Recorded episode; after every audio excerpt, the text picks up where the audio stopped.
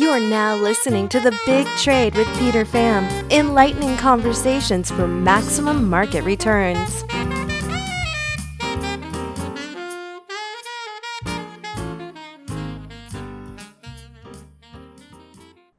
Okay, so your field is investment management, um, or is there something more specific?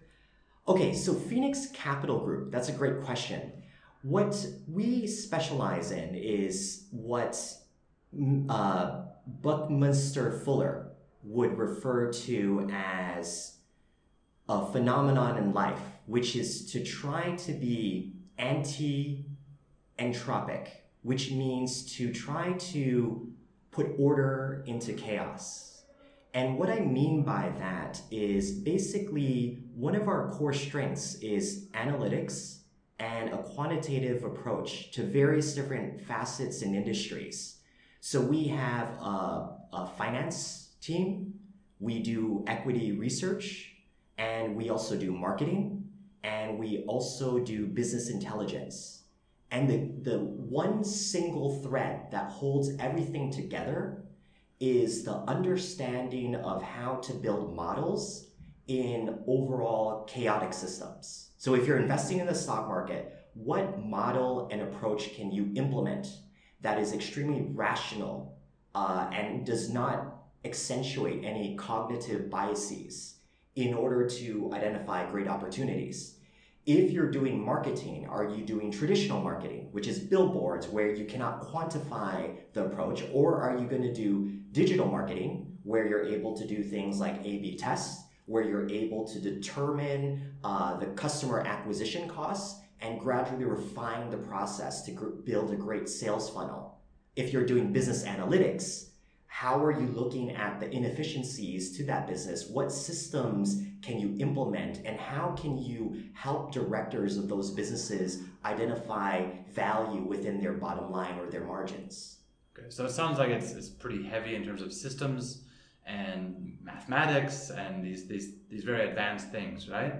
I, I think that overall, I mean, that is the, the history of man. And when you look at the success of Asia as a region, for example, we take a look at one of the first big revolutions, which was the agricultural revolution. So man was able to take a look at the, the geographical layout of an environment and be able to create a system, which is agriculture for himself in order to create that agricultural revolution. Secondly, we had a manufacturing revolution which allowed individuals to scale power and strength, right? And then we also now have an information revolution, which is allowing us to scale our minds. So it's actually very natural of human beings to try to bring order into chaos and then to try to put that into a business model, uh, which is something that we do and which is definitely being concurred by big trends such as like uh, big data analytics, such as in professional sports, uh, quantitative analytics, such as the digital marketing revolution that's happening. So all of this is coinciding and it's it's actually confirming this philosophical approach that we have towards doing business in both Vietnam or any market that we so desire. So m- many people see Vietnam as quite chaotic in terms Mhm. of industry and market and, and so many things like Right. traffic, as we all agree. Um, and we're going to come back to that in a second. But what journey have you taken to bring you to this point where you can apply and build these systems into any market you so desire? What what did you learn? What have you had in terms of successes and failures that brought you to this point? Okay, so in term from a strategic standpoint, I like to reference uh, Josh Waitzkin. He is a world champion uh, chess player. He was the motivation for the movie uh, Searching for Bobby Fischer. And uh, one of the interesting books I wrote, which is called The Art of Learning, he discusses about thinking about the end game. Okay, so if you're doing business in any shape or form, what you need to envision is that exit, that term sheet, for example, and what would the various terms within that term sheet look like? You know, when you're selling your equity in your business. And ultimately, what do you need to do to get there? So you just mentioned that Vietnam is a very chaotic environment, and I know that you talk a lot about having foreigners come in to Vietnam and trying to do business, and how basically if they can offer that competitive advantage, that it would be a very vi- viable environment to do so. So when you think about Vietnam, Vietnam would fit into one of those markets where you would have a lot of millionaires, maybe potential billionaires that are would be segmented into what you would call like bad millionaires and billionaires because most of their success is due to their different relationships uh, due to the economic structure of Vietnam. So if you're going to come in as a new player without say those relationships, how can you build a competitive advantage? And are you envisioning the end game? And are you able to backwardize that end game to your current starting point? And how can you build a competitive advantage that allows you to be successful in this market? And what are skill sets that you can bring into this market that other people don't offer? So what we notice in Vietnam is statistics actually only recently has actually become like a major and maybe only recently you could you get your um, master's thesis on it. Very few people are prominent when it comes to statistics which is actually surprising because it's a very common thing that you would see um, the world over. But in vietnam it's still relatively new. We also notice digital marketing there is no formal education for digital marketing in Vietnam. Everything that people know here is very ad hoc, and there's an information arbitrage that exists because all the innovations in digital marketing maybe are being developed in the West in English and are only gradually trickling into Vietnam. So if you're gonna find that competitive advantage, you've got to identify where various different weak points exist and you've got to emphasize those to build your own kind of like moat and so, um, back to, to your personal journey. Yeah. Um, what? So, what was the journey? Where did you start? What was your first job? Okay. My my major. How about that? Because that's even more important than your first job. My major was in information systems and human behavior. Okay. Uh, it's a multiple multidisciplinary study. Um, which works out very nice because you're able to extrapolate concepts and ideas. It mixes some social sciences with basically uh, IT. Now, during that period of time, we had uh, we've witnessed basically two financial crises, right? Mm-hmm. Basically in the 2000s and 2007, and then the the question was like, you know, why are stocks going down? So my journey then was like, how do I understand stock market behavior with my background?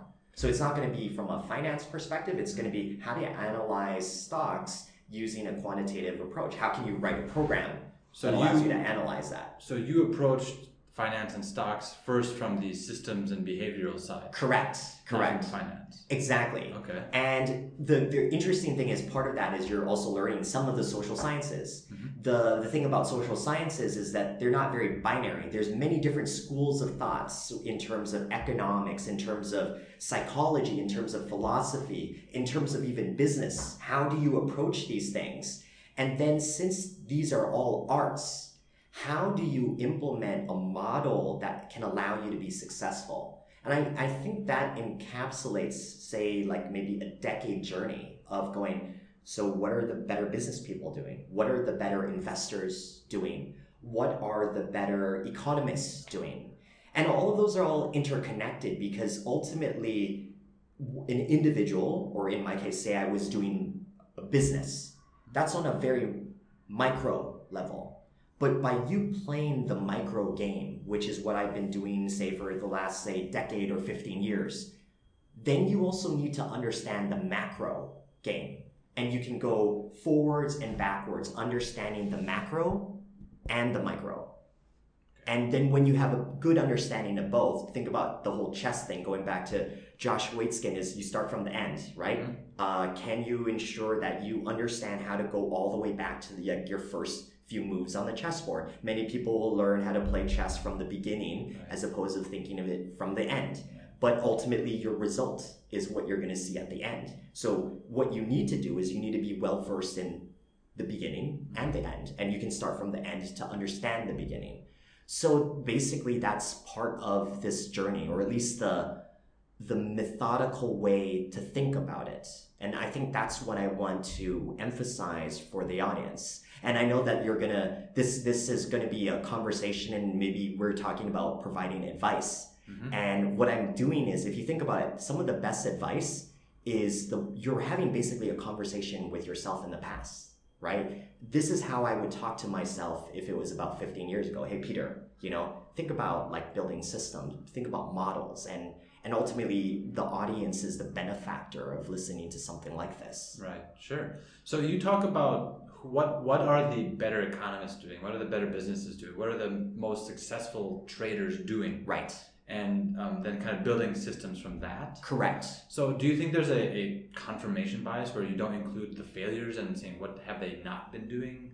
I mean, talk about Josh Waitzkin, and right. this is the end game. Right. But the, there's a good end game and there's a bad end game. Right right? So do you also look at these bad end games and kind of integrate them and what you can learn from them as well, or do you just solely look at the good, the, the successes? Wait, every a lot can be learned from the principles of game theory, right? And basically thinking about every move that you make in business, in in life, as some kind of like tree diagram, and observing the various different permutations and probabilities when you're developing that kind of strategy. So there's going to be a lot of unpredictable events that happen as you go through the course of your entrepreneurial career. It's just the kind of choices that you're going to make based on the options that you have available or maybe unavailable to you that will determine what would ultimately be success or failure. I don't think I've envisioned like to be sitting here with you today. I never plan for that. But there were certain things and elements that put us here today based on many things that we've done in our past. And that's why we somehow have created this serendipity. Absolutely. Okay. Right. Let's talk about Phoenix Capital a little bit. Sure. Uh, it was founded in 2014. Yeah. Yeah. I, when, it was founded in uh, 2014. We we use a lot of the key core principles, which I've kind of discussed about. And what we wanted to do was also utilize things like the internet to compete with uh, brick and mortar institutions from the perspective of financial services. So as you know, uh, many big banks require um, you know large buildings to indicate that. You can always tell about a city by uh, looking at their skyline, and you'll see that most skylines in most um, major cosmopolitans actually have all banking institutions. So I think that's a great indicator of where we're at in terms of society. You also need to understand that if you want to be, if the end objective is also to create a lot of value and to, to obtain a lot of wealth eh, eh, as part of the process, is where is the money flowing? Right. And basically, if you're not somehow in some shape or form connected uh, to financial services, which have been the ultimate benefactor of all this monetary easing post say 2007 2008 then effectively maybe you're going to be a bystander of that uh, money is almost like a hot potato game and the, the last guy that's going to hold up get, get the potato is going to be kind of like the loser. It's going to be the guys that are the closest to the central banks that are going to be the benefactors of that so if you're in financial services that inherently puts you closer to where all this quantitative easing is occurring so the, the main foundation of the business was a focus on financial services and then how to help other financial institutions and then how to help enterprises, for example, enter Vietnam successfully. Uh, as there's been very few case examples of successful foreign investment into Vietnam. Vietnam seems to be almost like a money pit as far as investment is concerned. You rarely hear about success stories. And that goes back to probably the approaches and strategies that they're implementing. And what we try to do is hopefully try to identify a successful business model that is anti-fragile to various different um, major macro or economic policies uh, from a government or a centrally planned government that sets out an economic plan every five years. Can you um, tell us exactly what you mean by anti-fragile? I mean, I, I think I know where you're going, but maybe some of the listeners don't. Yeah, so anti-fragility is, um, well, the opposite of anti-fragility is fragile. And what we've seen is if you develop a business that is almost impervious to maybe external factors from affecting, say, its profitability, that would be extremely compelling. And if the business actually becomes stronger based on all this chaos, like we talked about earlier, then that is also a very compelling business. Mm-hmm. And believe it or not, I would define businesses like that by identifying its overall business model. And I believe that when studying an individual like Warren Buffett, you can understand once again the macro and his investing approach and then apply it to the micro or go from the micro and then understand what creates some of the greatest companies in the world, which is the macro is you can take a look at a lot of the similarities and patterns that many of the companies that Buffett has invested in. And if you understand what why their business model works, then ultimately you can advise companies, you can invest in companies, and you can do very well. So my when I refer to anti-fragility, I'm referring to the business model and how it can ensure that it will be successful. Okay. I can give some case examples. Do you have a, yeah, I was gonna say, yeah. do you have a case example from Vietnam at yes, all? Yes, yes. Okay. There are actually many case examples in Vietnam. Let's talk about uh, Prudential for a second. If you know, Prudential is a multinational business. They also have a business here in Vietnam. Um, they have, I believe, an asset management entity called East Springs Investment, uh, which manages probably upwards to $800 million and what Prudential is, if you don't know, it's an insurance business. And how does the insurance business work? The insurance business works by collecting premiums. And what they do with that is basically they invest it on behalf of uh, all their clients and on behalf of the company as a, as a mechanism so that they can generate capital gains while some clients will actually have an actual emergency and actually need to utilize their insurance. So the whole model, the whole business model of insurance business is that they collect, in, in layman's term, is they collect a whole bunch of money, they're able to invest it. Very few people actually need insurance services. And the way that they mathematically calculate it with their models is that they're able to determine um, a certain ratio, for example, that they can accept to lose, and they know that a majority of that will be net profit for them. In finance terms, we call that a float.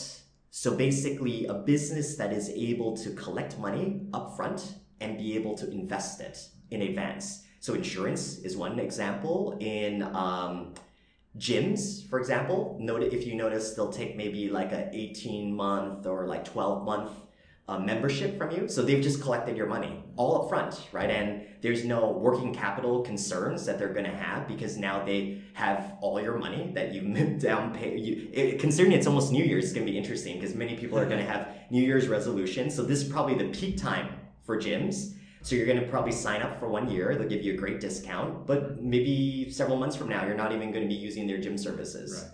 So what are they going to do with all that extra money? Well, maybe they can expand their businesses or they can return some of that to their investors.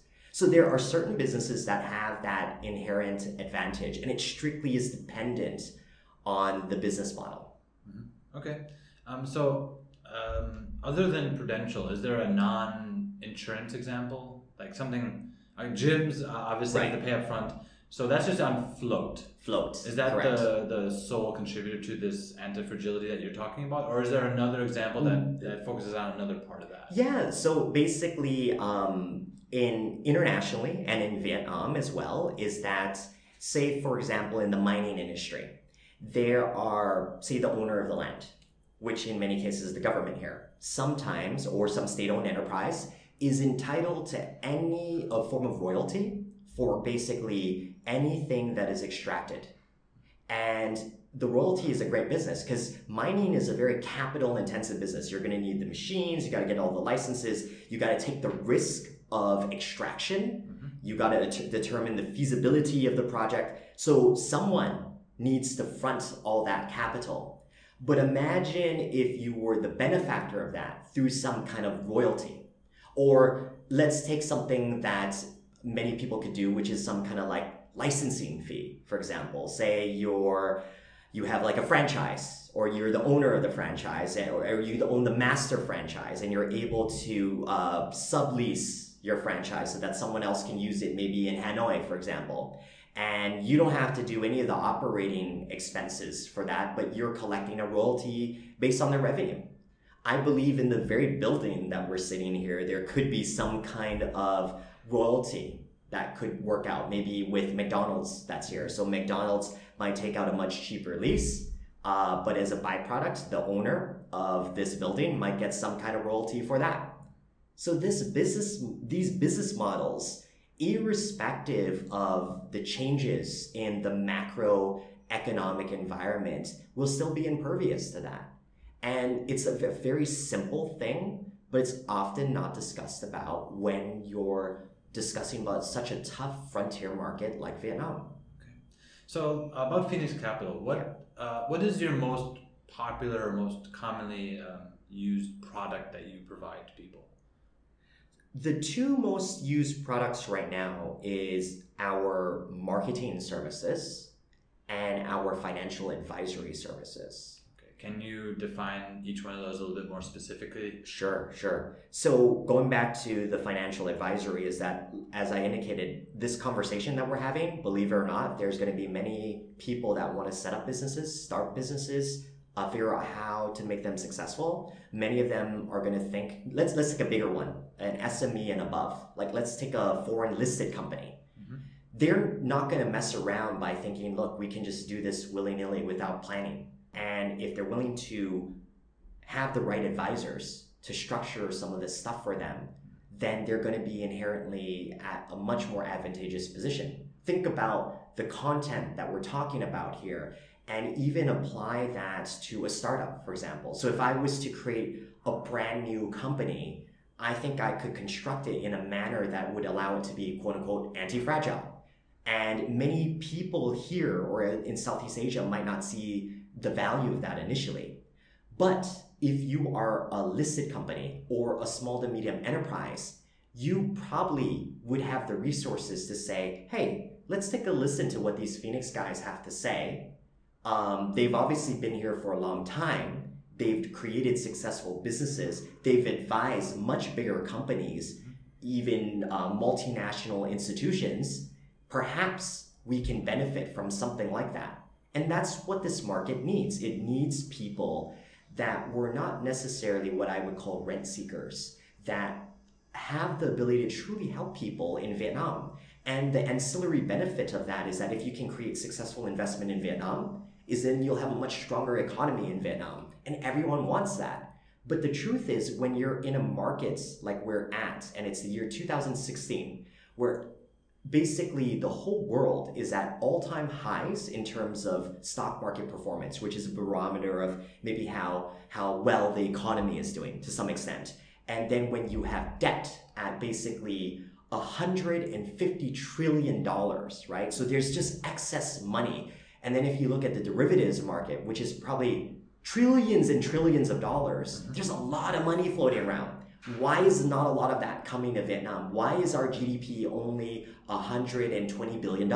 Why has it not been a benefactor of attracting capital? Perhaps because people aren't seeing the investment returns. Perhaps there's not enough organizations that are generally creating value for their clients as a financial advisor. And that's what we do in terms of our financial advisory business. Now, in terms of our digital marketing business, is that there are many marketing agencies here in Vietnam and I t- discussed about with you earlier is that very few are well versed in terms of doing digital marketing because there's not education for that industry. But what's also interesting is that there are certain industries that could really use more sales or more capital or outside capital or investment.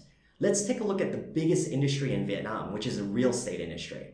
Now imagine if I was a company like Novaland, which probably is on the verge of IPOing, listing on the stock market, has a lot of projects, aggressively building, trying to look for more tenants, more people to take out leases. And basically, they fully exhausted their offline approach. So we as an organization help companies like even Novaland to generate a successful digital campaign to basically bring online clients for an offline transaction. Because to purchase a house or a condo, it's going to be more than $300. And if you're spending more than $300 in Vietnam, you're going to need both an online component that creates a successful sales funnel to an offline component as well. So there's many industries that marketing guys, which are probably more artistic than anything else, are going to find very dry and they're not going to focus on them, such as financial services, real estate, insurance, all of these industries, pharmaceuticals, for example. But what is not understood is that these are probably some of the major pillars of the economy here. Mm-hmm. And if you can specialize in that, then you will have an inherent advantage. Mm-hmm. You must understand that for pharmaceutical companies, almost 50% of their costs can go into marketing. But how are you going to write the copy in both English and Vietnamese that is going to be compelling? And that is the connection to the financial services aspect because we as an internet business have done successful copy in finance and now are able to apply that for our clients in terms of marketing as well. Okay. So a, a few sentences ago, you said something about uh, if you're spending more than $300. Yeah. You need to have per person, right? You yeah. need to have an offline component. Right. Can you dig into that a little bit? What does that mean in real terms for Vietnam? Yeah, sure. So everyone talks about the the wonders of e-commerce in Vietnam and its fantastic double-digit growth rates. The reality is that uh, for most companies that are selling products of value over three hundred dollars, the consumer still needs to touch and feel the product. And that doesn't necessarily mean from a home delivery standpoint. It means that I need to go to the store I need to basically see you unbox, basically in an unboxing video, with the warranty attached onto the product for me to feel comfortable in making the purchase. So what's interesting is when I take a look at the financials of retailers, for example, say you're an electronic retailer, how you are classifying what's considered e-commerce and what you are classifying as basically uh, brick and mortar sale. Mm-hmm. And they kind of go coincide with each other. And different organizations will classify the source or the point of the sale differently. So it's actually quite ambiguous. But if you understand that that is the nature of the consumer here in Vietnam, then what you're going to do is see how you can create some interesting funnels that can bring you both uh, online and then offline conversion. Mm-hmm. And then you have to think about it. The, the, the more pricier the product, potentially the more lucrative the, the project that you're doing is. Uh, and some of the interesting spaces are like in uh, financial services. Okay. Can you give us a, a specific example of a, a funnel that uh, has done exactly what you just described? Okay. So in Vietnam, one of the bigger industries is uh, a sector called uh, consumer finance. Consumer finance is all the rage. Effectively, what it is is basically I could go to a store and say I don't have enough money as long as I have proof of employment. I can go to one of these quote unquote consumer finance companies and basically take out a high interest loan in order to purchase my product. Typically, we're looking at maybe 30, 35% interest, right. and there are consumers that are happy to buy that because they consider the the value of the phone, for example, could be worth it and it could give them the social status that they need. So they'll buy the iPhone, pay 35% per annum uh, interest rate for that, and some company which has a special license uh, can provide them that loan. Now, it's a $15 billion industry and it's a rapidly growing industry in Vietnam. In Vietnam. 15 billion. Correct. Wow. And it is continuing to grow um, and it's having a larger presence in all the major retailers here in Vietnam. So if you wanted to exploit uh, the quote unquote consumer demographic, which everyone talks about notoriously, there are maybe ancillary ways to benefit from that, such as in financial services, such as in consumer finance.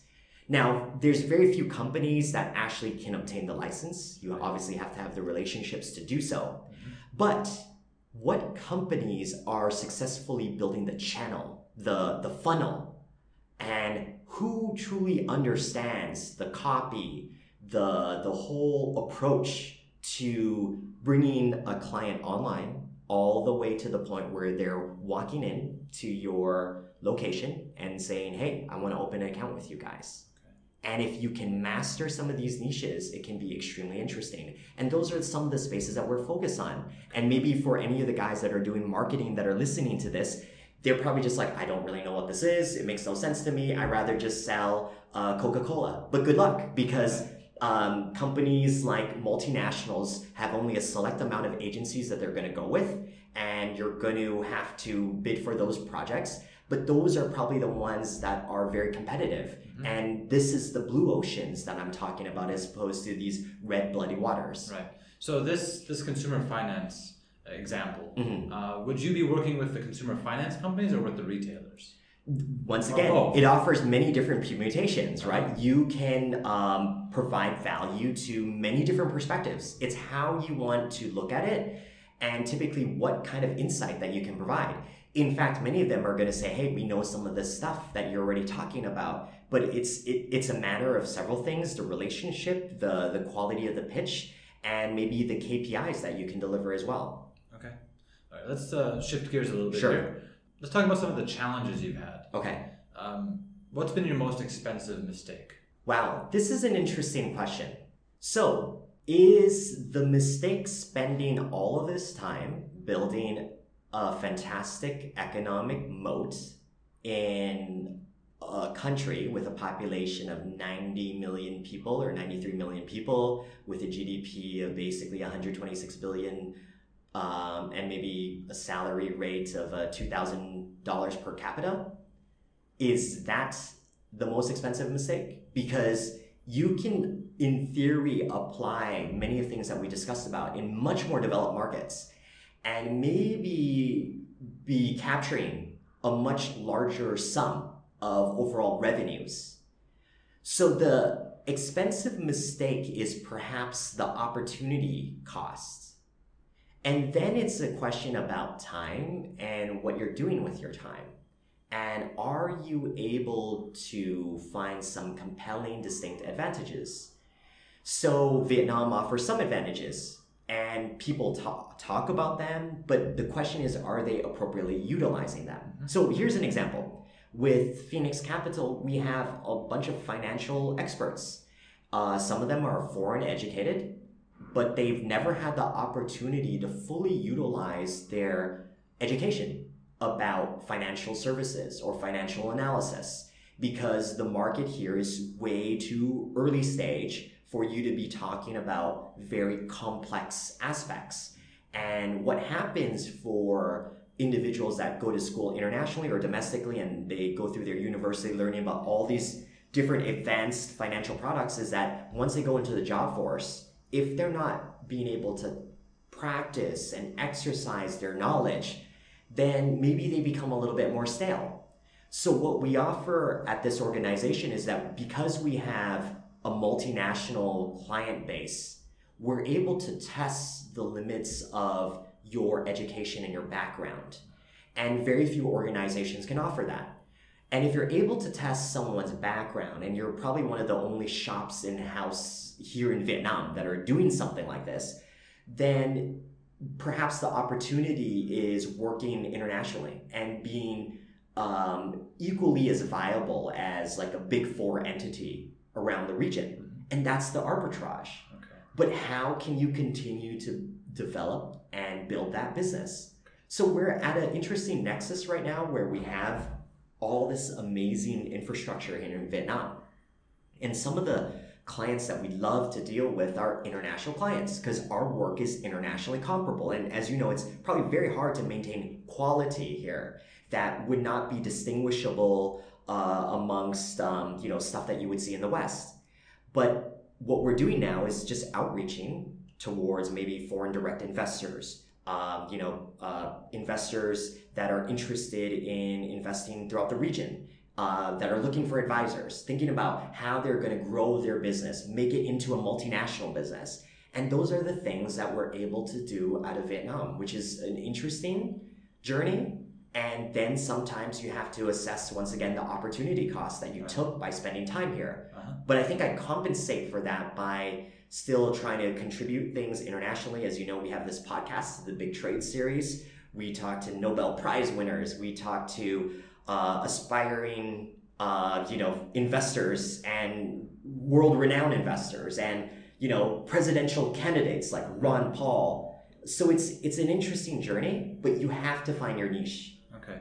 Well, there's two things I want to talk about here, and they're both Mhm. equally as interesting to me. Mhm. First of all, you, you just talked about the opportunity cost of being in Vietnam directly after saying niching down into specific parts for your services Right. is how you have an advantage. Right. Perhaps niching into Vietnam is one of those advantages. I guess the other question then is when, right? Because you said the opportunity cost is how much time you spend here in order to uh, realize that opportunity Right. right? Um, the second thing about the podcast, since you brought it up, uh, where did the podcast come from? Because it's called the the Big Trade, right? Right. Uh, which is also the title of a book you wrote. Correct. So tell us about that. Okay, so going back to your first question is the when, right? And I think in order to manage my sanity is that's why we had to find like the niches ASAP Mhm. and try to implement them. Some of it may be a little early as far as market development is concerned. Some of it's just the perfect time right now. But as I said, when you're trying to build an anti-fragile business, you cannot, in this country especially, use the word when. You cannot be dependent on certain catalysts to happen because that could take forever. So you've got to make sure whatever it is that you're applying is applicable now. Because at the end of the day, you have to put food on the table. You have to generate revenue. I look at my P&L, say for example, on a monthly basis. So we got to make sure that these ideas, which might sound conceptual right now or might sound theoretical, have that applicable um, application from a commercial respect. And that's what we've been doing. As far as the content is concerned, we believe that's also a major competitive advantage. Because how many people, as you mentioned, are doing podcasts? How many people are doing books? How many people are even thought leaders out of Vietnam from an international perspective? So, what we offer to clients is once again something that is internationally comparable from a thought leaders, from a, a think tank, basically, that's doing some interesting R&D relatively innovative, but also pragmatic to the current conditions of the market, um, that's a very rare composition. And not only are we just doing this for the sake of doing it, because anyone can self publish a book, as you know, many people can do a podcast, but we try, or at least we strive to make sure that it's internationally comparable. So this book that's published by Wiley was published internationally.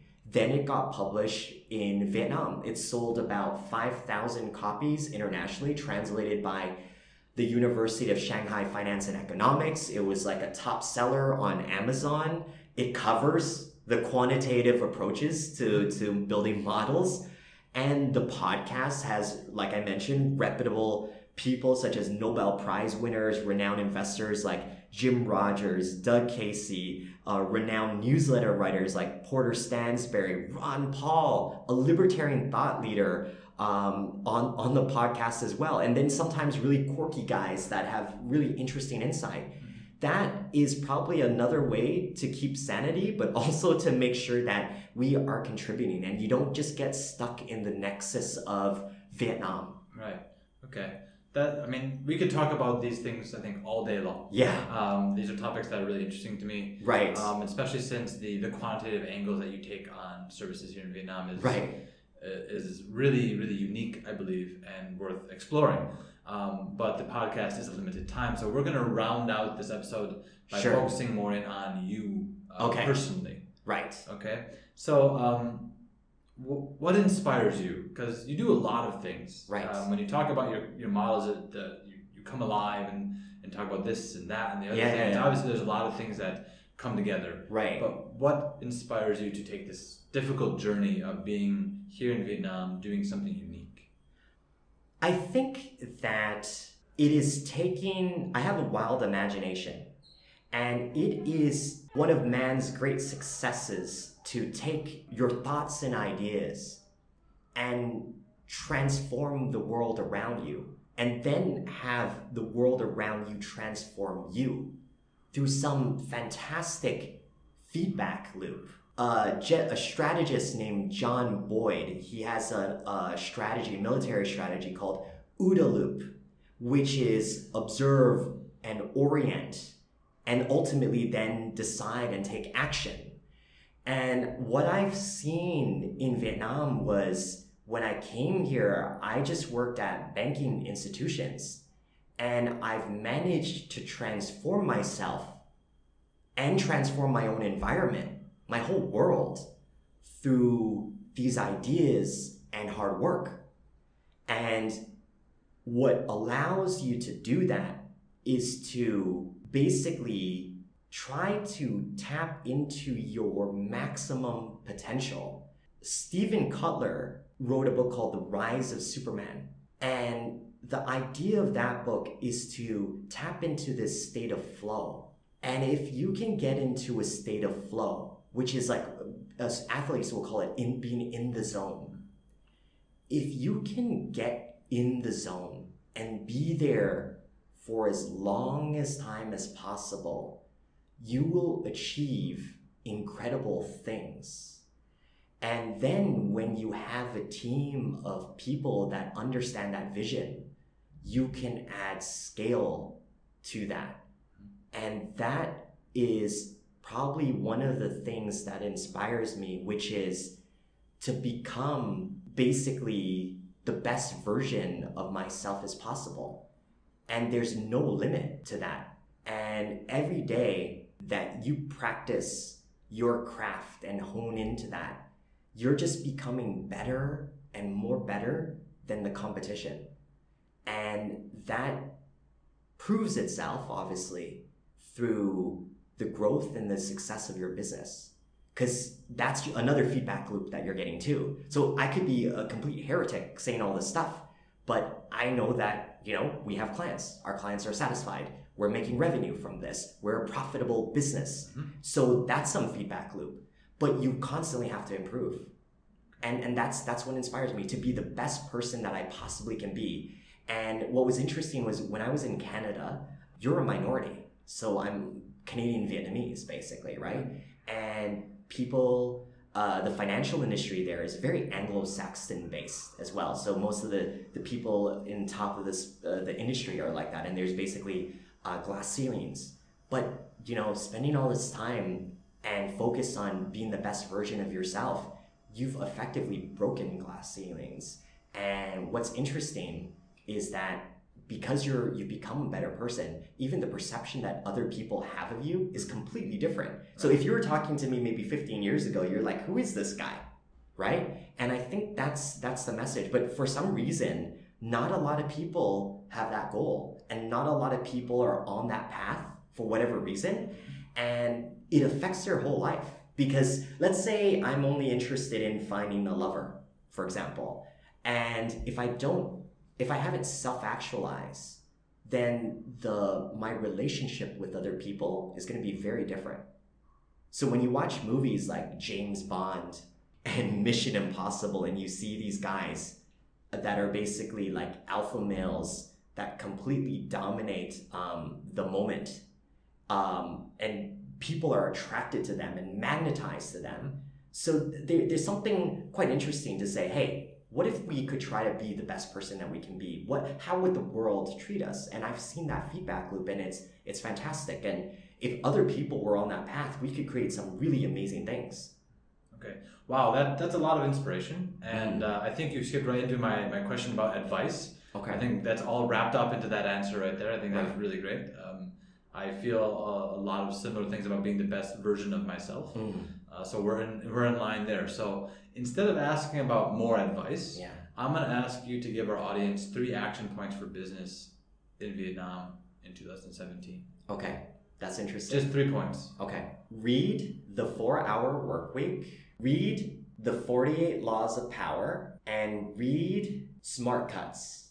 Smart Cuts. Yeah. Okay. You so, want to know what that one is about? I actually, I don't know Smart Cuts, but um, so your your action points for better business is to read. Read a heck of a lot. Read a heck of a lot. Yeah.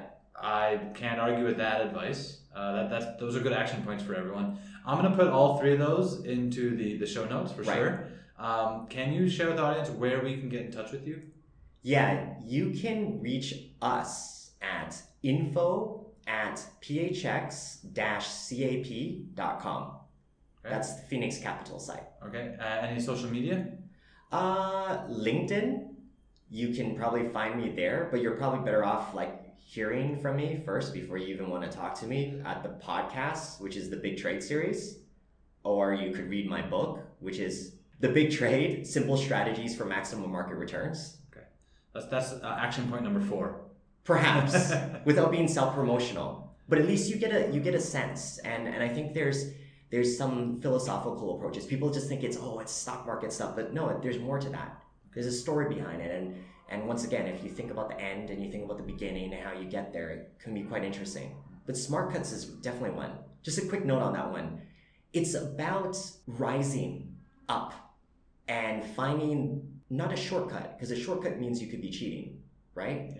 Smart cut is basically finding a way how to get to your destination um, the most effective way possible. And a great example of this is the president role, right? If you notice, most presidents are actually presidents at a relatively young age. That's one criteria. Or they have very little political experience and somehow they become the most powerful man in the whole world.